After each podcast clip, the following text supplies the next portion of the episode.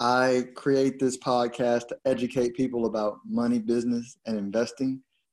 If you found it useful, I'll ask that you just share with as many people that you think will find the information useful and helpful. I continue to pump out as many as I can.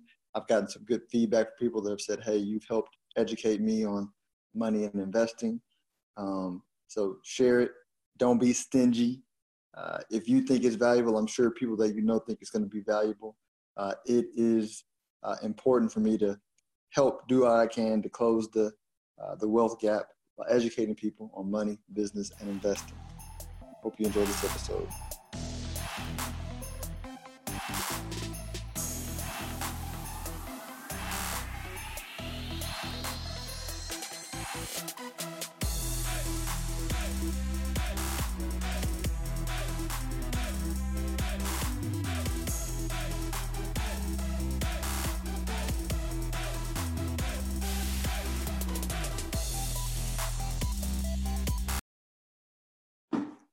Shopify is actually a very interesting company to me. Let me give you a little bit of backdrop, right? So Shopify is a platform that makes money a couple of different ways, right? They have a subscription solution, which is where they make about something like 43% of their money, and then they have a merchant solution where they make about 57% of their revenue. This is as of 2018. The subscription segment allows them to sell products through channels like Amazon and eBay, Facebook and Twitter and other retail outlets. And then it also has a merchant solution, which lets a small business owner sell their own goods and services using their payments and shipping and capital for like credit or whatever. And it's growing. If you talk to anybody who has an internet-based business, they're building a huge follower. People love using Shopify to have their online business. And you want to think of it more like it's never been easier to have your own little small business. Like back in the days, everybody had their own.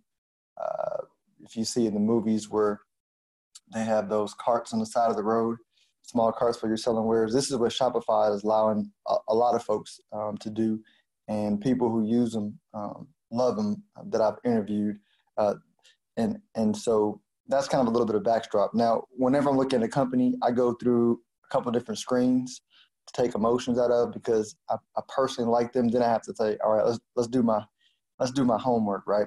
And so one of the things I look at is, do they have a moat, right? And a moat is a really strong competitive advantage. And there's about four ways a company can have a moat. They can have one of them or all of them, right? They can be the lowest cost producer. So think of Walmart, right? They built their brand on being the lowest cost retailer. Or Google, they collect data in a very low cost way with Google Maps, Google Calendar, email, like all the useful things that we use in exchange for data. But you know, Amazon's a low cost retailer for a lot of different things. So they can be a low-cost producer, which makes it very difficult for companies to compete with them from a cost perspective because they're so big.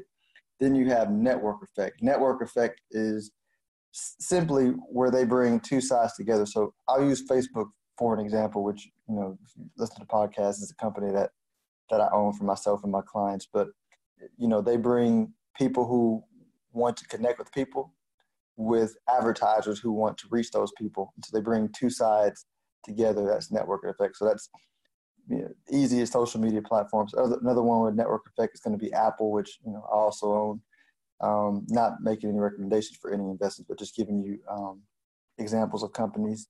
But they connect people who use the phones with sellers of apps and services, and they sell all kinds of things on iPhone. So that's an example of network effect. Another way a company can have a moat is high switching costs. So the older school high switching costs, you can think of banks. Like it's really hard to change your bank account, but also services and software companies. Like, you know, if you have Google Photos, which have all your photos, it's probably hard to switch to Google Photos. Or if you use Microsoft Office cloud products, where you have all your Excel spreadsheets and you learn how to use it inside of that, makes it hard to switch. So that would be high switching cost. Fourth one that builds a moat is intangible assets. And that's typically going to be like really strong brands. So you could think of iPhone people, they love their iPhones, love their brand. People who have a lot of strong brand loyalty. Nike's done a really good job of that. But those are the four things that I look at to systematize what does it mean to have a moat. And Shopify has high switching costs. It's building a network and a network effect. So they got two of the four. You only got to have one. And so they meet the moat criteria. Second criteria is valuation. I'm not able to do a valuation on them because they're not showing earnings or net income because they're still losing money at the moment as they're growing fast. And so that automatically disqualifies a lot of companies out of my screen. So it moves them from, hey, I like the company, but just not investing in it right now because it's not making any money. The other one I look at, though, is good credit. Does have good credit, meaning what's the debt to equity ratio? Do they have enough cash to pay their short-term and long-term debts? They do at the moment. And return on equity, return on assets, like, you know, what's the return you get on the money that you put into it, which both of those are not attractive right now. And so that also is a big negative on Shopify at the moment. You know, keep in mind, though, this was how a company like Amazon looked for a long time. And a lot of companies that are growing fast, you like this. Spotify is another example that looks similar to Shopify for these things. So it doesn't mean that long-term the company is not going to make it. It's just a matter of, this is a company that I really want to invest in right now. And it's not for me right now for those reasons. But this information is for educational purposes and is not meant to be considered personal investment advice. Information is not to be considered a solicitation for the purposes of specific securities, investments, or investment strategies. Investing involves risk. No investment is guaranteed unless stated. Individuals listening to this presentation speak to a qualified investment professional or tax advisor before acting on any information contained in this presentation. I hope y'all enjoy it.